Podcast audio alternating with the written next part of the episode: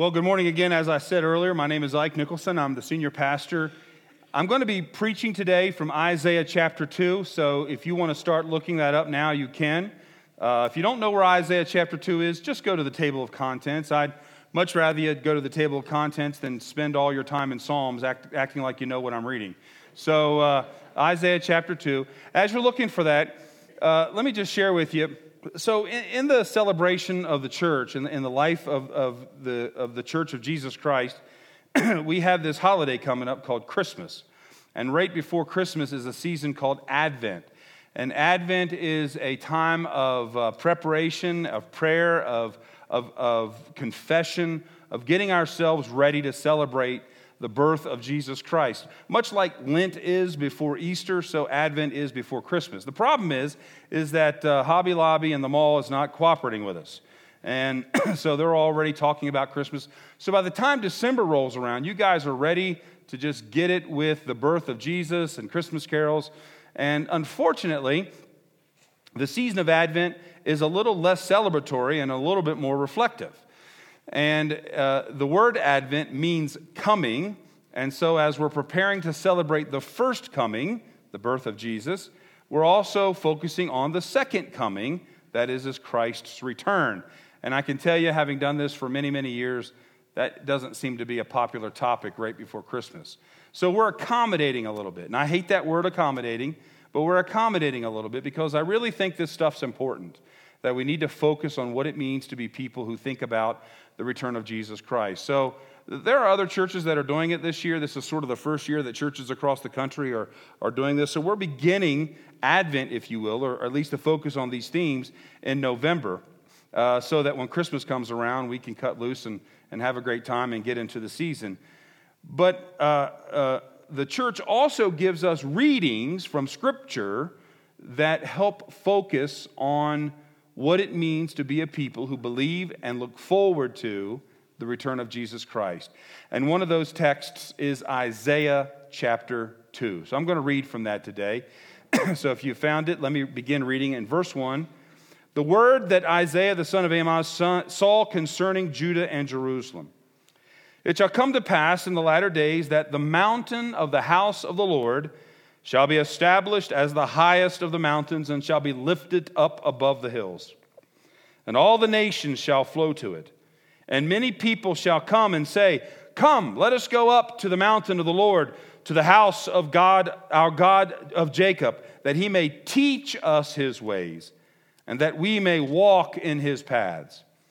For out of Zion shall go the law, and the word of the Lord from Jerusalem. He shall judge between the nations and shall decide disputes for many peoples. And they shall beat their swords into plowshares. You thought I made that up, didn't you? And their spears into pruning hooks. Nation shall not lift up sword against nation, neither shall they learn war no more.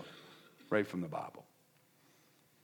O house of Jacob, come, let us walk in the light of the Lord. For you have rejected your people, the house of Jacob, because they are full of things from the east and of fortune tellers like the Philistines, and they strike hands with the children of foreigners. Their land is filled with silver and gold, and there is no end to their treasures. Excuse me. Their land is filled with horses, and there is no end to their chariots. Their land is filled with idols. They bow down to the work of their hands, to what their own fingers have made. So man is humbled, and each one is brought low. Do not forgive them. Enter into the rock and hide in the dust from before the terror of the Lord and from the splendor of his majesty. The haughty looks of man shall be brought low, and the lofty pride of men shall be humbled. And the Lord alone will be exalted in that day. Let's pray. O Lord, we have heard your word in all of its perfection. And we pray now, O Lord, that the words that I speak would not add nor take away, but would lift up your word, for through it we are transformed. In Jesus' name, amen. Excuse me. Because this is a Veterans Day weekend, we've seen lots of videos on social media and on television of what are really wonderful homecomings. Dads have been coming home, moms have been coming home from Afghanistan, from the Middle East, throughout the world. Uh, they're pretty powerful stories about, you know, uh, their children and, and how joyful they are, the tears that they shed. Um, my childhood was a little like that. I mean, there were times my dad worked on the road a lot, and there were times that my mother would say, You wait till your father gets home. Now, I have to tell you that uh, that reunion wasn't quite as good as the reunion before them. There were tears, I can assure you, but they weren't tears of joy. The return of Christ is something that we're talking about over the next couple of weeks. And I just want to say at the forefront, it, for, for lots of folks, this is a really difficult subject because there was a time when the church used to, you know, hammer. I mean, every preacher would hammer us about the return of Christ. You need to get ready. You need to do this. You need to do that. And it was something that we dreaded, didn't look forward to. And then we went through a period of time where we, you don't really hear people talking about the return of Christ anymore. And for some reason, um, it's just kind of fallen out of, of, of popularity, I suppose. People don't really talk about it. We don't think about it. We don't concern ourselves with it. But it's really important, primarily because the return of Christ is the next and final event that will happen as followers of Jesus Christ. It's the next and final event that you and I should be looking forward to. Christ can return. Now, it might not be today, might not be tomorrow, but it could very well be today. I mean, as a matter of fact, I may not even be able to finish this sermon. Don't you shout amen. But a part of a, being a follower of Jesus Christ is that we look forward to that. And it's not something we thought of, it's been, a, it's been something that's a part of the church's history. Uh, as a matter of fact, the Apostles' Creed talks about this. Uh, tradition says it dates back to the apostles. That, that's probably not true, but certainly in the second and third century of the church, if you remember or can uh, recall what it says after the phrase, He ascended into heaven and is seated at the right hand of God the Father Almighty. From thence he shall come to judge the quick, that is the living, and the dead. As a matter of fact, even in our Bibles, it is the promise. It, is, it, it, it sums up the whole Bible in the last two verses of your Bible. You can go to the very end of your Bible and read it in Revelation. He who testifies to these things says, Surely I am coming quickly. Amen. Even so, uh, uh, says, the, says the Lord, says the Spirit. Come, Lord Jesus. The grace of our Lord Jesus Christ be with you all. Amen. Just as the Jewish people looked forward to the coming of the Messiah at the end of the Old Testament, so, is, so is, are, are we as Christians awaiting the return of Jesus Christ, the second advent. Advent means coming of Jesus Christ. Now, I know growing up as a kid, I had mixed feelings about the whole return of Christ thing. I uh, remember in our area of uh, where I grew up on the eastern shore of Maryland, there was a group of churches who worked together and they did lots of things together, things like hymn sings and fish fries. Well, actually, they didn't do fish fries.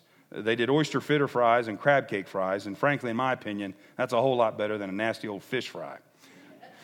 But anyway, they worked together for those sorts of things. Then they came together and they also did this newspaper that was always at the uh, door of the grocery store. And the name of the newspaper was Maranatha. And I would ask my mother, What kind of name is that? And my mother would say to me, Well, that means Jesus is coming back soon. So uh, it'd be years later, and I'd find out that Maranatha actually is an Aramaic word, uh, the language that Jesus would have spoken. And Maranatha literally means, Our Lord is coming. Now, as a young teenager, every time I'd go out the grocery store and I'd see an issue of Maranatha at the door, I'd pick it up because I'd want to look through it and see if there was any news on Jesus coming back. Well, what was normally in the paper was the next hymn sing and the next fish fry or oyster fritter fry. All of this was sort of uh, even more poignant to me because we had one of them good old fashioned preachers, you know, he would always say, If the Lord comes back today and sees the magazines and books you have on your coffee table, will he be pleased? Now, I didn't feel so bad because I figured we were pretty safe because we didn't have coffee tables in our house. So I knew that wasn't something that was going to be an issue. But even though it seemed to me to be a good idea that this Jesus who loved me, or so said my Sunday school teacher, I wanted to make sure that I had everything set up. Was I missing anything? How should I be thinking about the return of Christ? Even as a teenager, I was thinking about that. What does this mean and why is it important? And Isaiah chapter 2 will help us consider some of those things. Isaiah chapter 2 today will help you and I to think whether or not we have everything in order. The text begins On the mountain of the Lord, the mountain of the house of the Lord shall be established. Now, you, whenever you see the word mountain in the Bible, you need to pause and pay attention. Mountains are really, really important in the Bible. It was on a mountain that, Jesus, that, that God gave Moses the Ten Commandments. It was on a mountain of transfiguration where Jesus, some of Jesus' disciples saw the full revelation of who Jesus is. That is, as Jesus is the Son of God as well as God the Son. But what mountain is Isaiah specifically talking about? This is a photograph of that mountain. It may look familiar to you. This is the mountain that is referenced in the Bible and that Isaiah is drawing our attention to. Now, it's had lots of other names throughout history. Sometimes it's been called Mount Zion. Other times it's been called Mount Moriah. That's the uh, old term, Mount Moriah. Mount Moriah, this is the same mountain that Abraham took his son Isaac up onto in order to sacrifice him, if you remember that story. I remember years ago I was invited by a friend to come to his church and preach a revival. The only problem is, is his church, this is not a lie, this is true. It was Mount Moriah Christian Church. Now, my real name's Isaac. I said, I'm not coming 10 feet from your church, 10 miles from your church. Isaacs and Mount Moriah never get along very well. This is a mount upon which the temple would ultimately be built. This is the mount, the highest place in the city of Jerusalem. When King David himself came upon this city of Jerusalem, that at the time was uh, inhabited by a tribe called the Jebusites, and conquered this city 3,000 years ago. The word Jerusalem literally means the city of peace. Jerusalem, the city of peace. Don't you find it ironic that the city of peace has been a city of war and fighting and hatred and violence for 3,000 years? When David conquers this city and builds his palace, he tells the prophet Nathan that he wants to build a temple for God. Nathan says to him, This is a great idea. You ought to do that. But if you go back and you read in 1 Chronicles chapter 11, chapter 17, I'm sorry, 1 Chronicles chapter 17, the whole story of how this happened is listed there. So if you're taking notes and you want to get the background, 1 Chronicles 17. It's also mentioned in 2 Samuel, but 1 Chronicles has more details. Nathan goes home and God says to Nathan in a dream, get back to David and you tell him he better not build a temple. And in chapter 17, verse 2, as Nathan goes back and tells David this, he says, God has said, You can't build the temple. Why? Because you're a man of war. But your son shall build the temple because he'll be a man of peace. Now, listen, sometimes when we read the Bible, that passage in the Bible will have more than just the first meaning. Passages in the Bible can have multiple meanings at the same time. I know it's maddening, but it's true. Because here's what happened David's son Solomon indeed built the temple. But I wonder if what God was meaning when he spoke to Nathan wasn't Solomon who would build the temple, but the one who would build the temple not made with hands, the temple of God's people, the true Son of David, Jesus Christ. That's why Jesus Christ said to the religious leaders when he was teaching throughout Jerusalem, he said, Tear that temple down, and in three days I'll build it again. Referring to the temple of his body, referring to the temple of me and you as God's people. For we are the new temple, the people of God, God's temple, the temple that would be built on that great mountain. You see, this, as Isaiah is prophesying, is about me and you. It's about us. It's about the church. What's going to happen on this temple? Well, Isaiah says that he may teach us his ways. I'm always intrigued at how the one consistent benefit to God's people is that we will be taught. And the one charge that is consistently given to us as God's people is that we should teach. And the Great Commission in Matthew chapter 28, verses 16 through 20, you know it well. Christ tells his church what he expects of us, and he charges us, he commissions us with this Go, therefore, into all the world, making disciples, baptizing them in the name of the Father, the Son, and the Holy Spirit teaching them to observe all that I've commanded you. It's for me one of the greatest responsibilities of the church. It's for me one of the greatest things that we as Christians receive by being a part of the church to ensure that we are being taught and to ensure that we are teaching.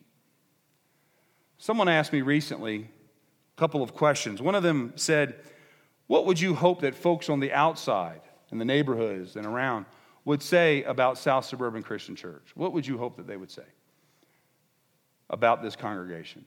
Somebody else asked me, not in the wake of that, what would you hope that people would say about you as Pastor Ike? Now, that second one's easier for me to answer. Because what I hope that folks will say about me is that I'm a teacher of the things that Jesus has taught. Nothing more, nothing less. That this congregation would be a place where believers are discipled into the fullness of the image of Jesus Christ. What else will happen? Isaiah says that we will walk in his paths. You know, the Christian life is actually about following Jesus, it's about a journey to so live our lives that the world can see Jesus in everything we do and in everything we say.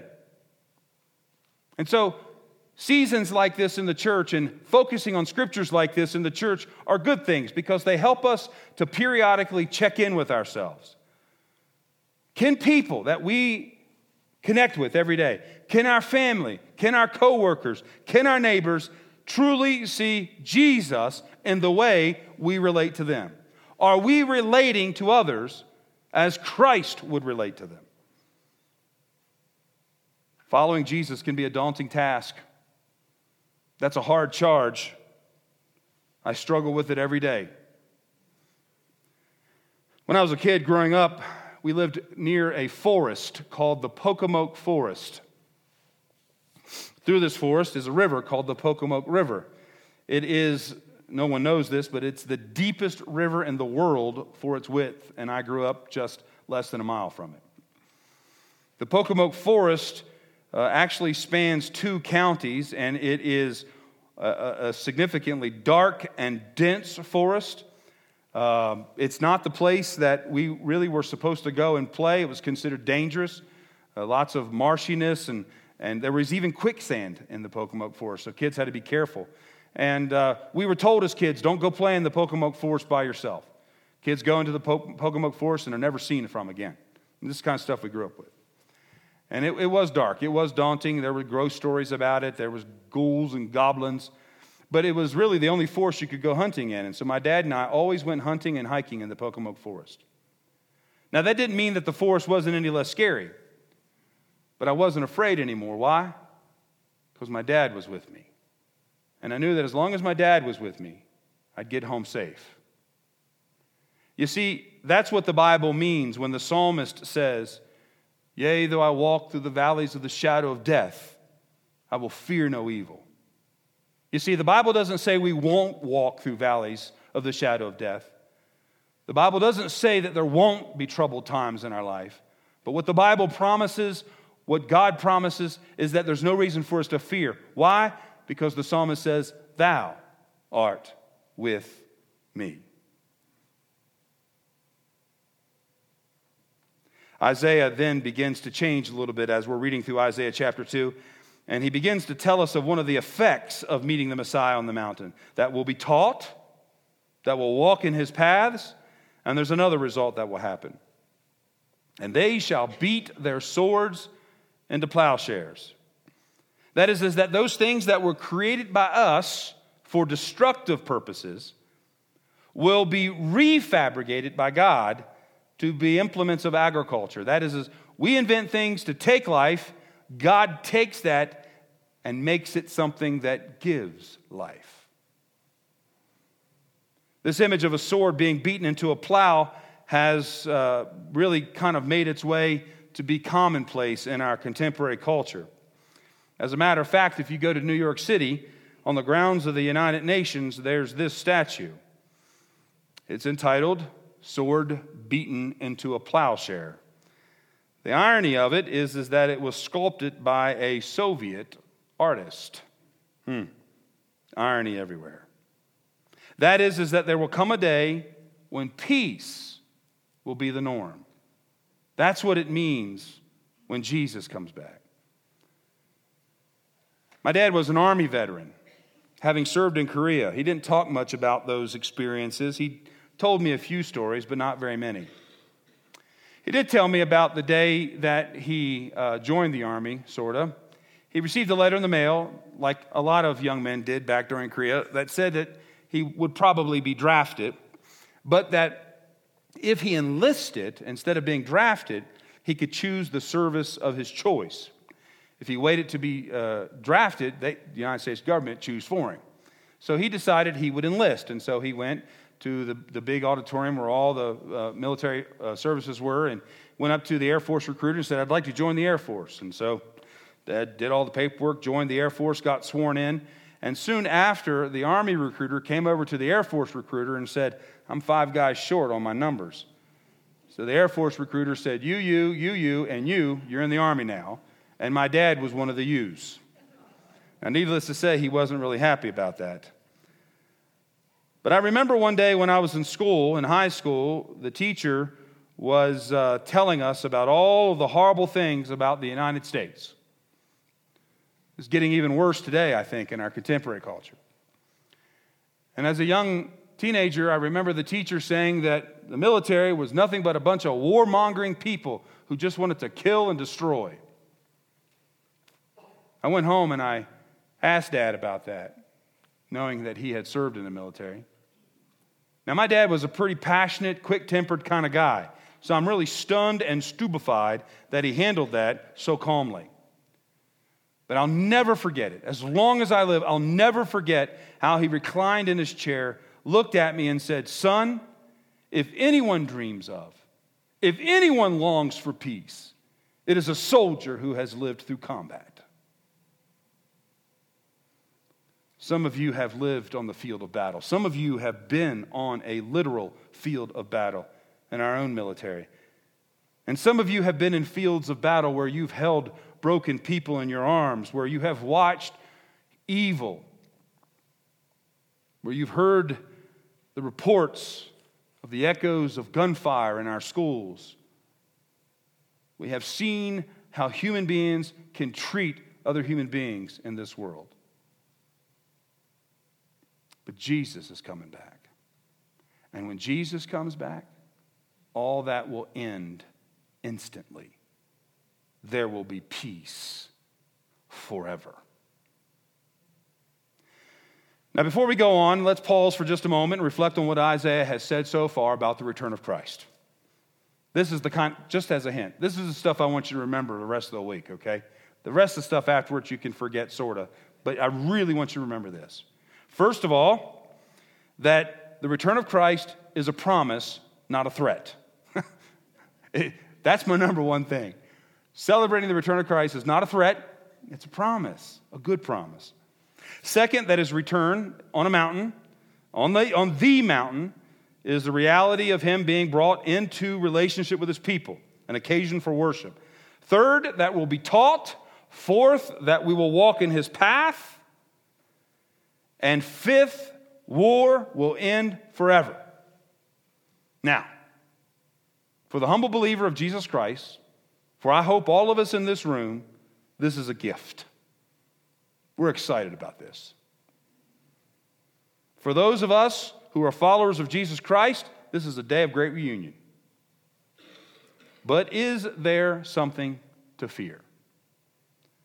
Well, I would be a terrible pastor if I didn't tell you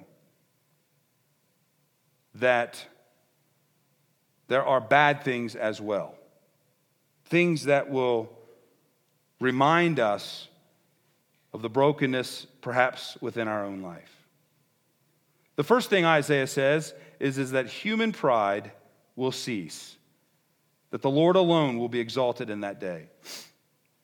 Now, now that sounds wonderful, unless you know somebody, or you or I are somebody who struggles with pride, because Isaiah says pride will come to an end. That means that those of us who are prideful are in for a rude awakening. Pride comes before the fall. Isn't that what we've always heard? Do you know that that comes from the Bible? From Proverbs chapter 16, verses 18. Pride goes before destruction and a haughty spirit before fall. I love it when I get the chance to tell Western culture how much they're influenced by Holy Scripture. But even the non believer, even the person who scorns the Bible, they all know the truth of that text. That's an eternal truth. If our faith is in a politician, if our faith is in a political system, if our faith is in an economic system, if our security is grounded in our own success, our own wealth, our own power, our own position, and it's not grounded in the grace and mercy of Jesus Christ, it's going to be a difficult day. Even those of us who stubbornly hold on to our ideas of perceived self reliance, even those folks will exalt the Lord, the Bible says. Paul in Philippians chapter 2, verse 10 echoes this so that at the name of Jesus every knee should bow in heaven and on earth and under the earth, and every tongue confess that Jesus Christ is Lord to the glory of God the Father. Isaiah continues and he says, We will cast away our idols of silver and gold. Now, I'm pretty sure, I'm pretty sure that none of you have any idols of Baal or Asherah or Molech in your homes. You may not even have a golden idol that you put fruit in front of on Monday and then take rotted fruit back away from it on Friday. But there are those of us who may have made silver, and gold our idol. Now, I'm not sure what good our investment accounts are. I'm not sure what good our bank accounts or our cars and our homes are on the day Jesus comes back. In Revelation chapter 21, verse 2, it records that when Jesus comes, he's bringing with him the holy city, the New Jerusalem.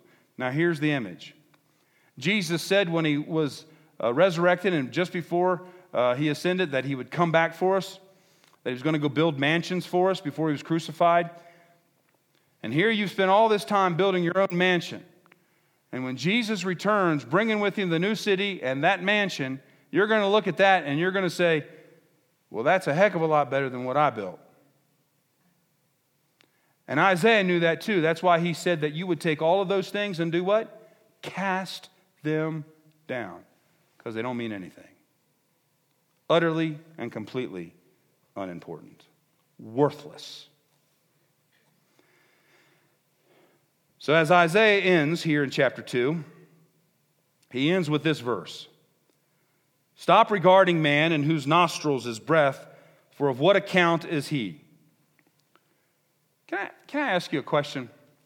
I'm going to anyway. Why is it that we judge ourselves based on what we think other people think of us? Why is it that we constantly see ourselves or try to look at ourselves based on how we think other people are looking at us rather than how God looks at us? Other people are not loved more than you. Now, that's a hard lesson. We see how good everyone else seems to have it, and we want the same life. We see how people are wealthy on television. We see how powerful people act and what they get away with, and we think, man, that'd be good to have. If I could be just like them, life would be awesome. That's not true. And you and I know that that's not true. But it's good to be reminded of it every once in a while. God doesn't love anyone else more than God loves you. Now, some of you are looking at the person next to you, you're thinking, yeah, God doesn't love you as much as God loves me. Let me help you with this. So I'm a dad, and I have a son, an oldest son, and then two daughters, middle daughter and a youngest daughter. And when my son was born, I told him ever since he was a baby the same thing that my dad said to me You're my number one son. You're my number one son. You're my number one son. That's all he's ever heard from me.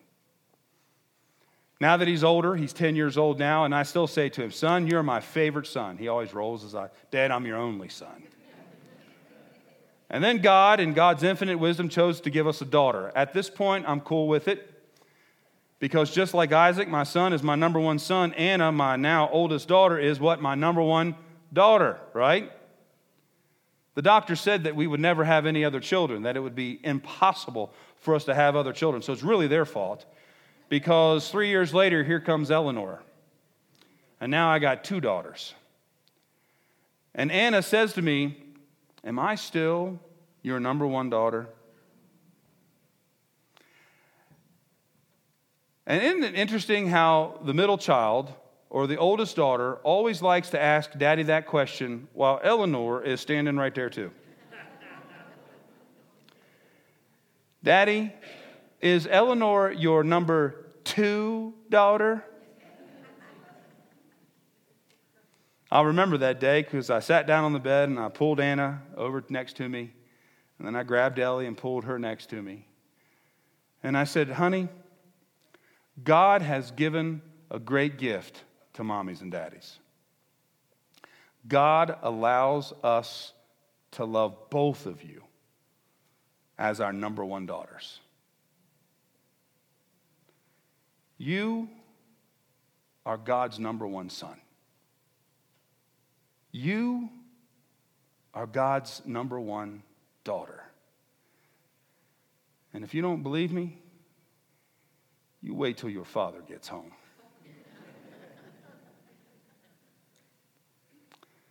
Merciful God, we look forward to the day when Jesus will come again unto his own. It's going to be a great day. We're not going to be afraid. We're going to be expecting good and great things. So, Maranatha, come, Lord Jesus, come. Dispel all fear, for we walk with you. In Jesus' name, amen.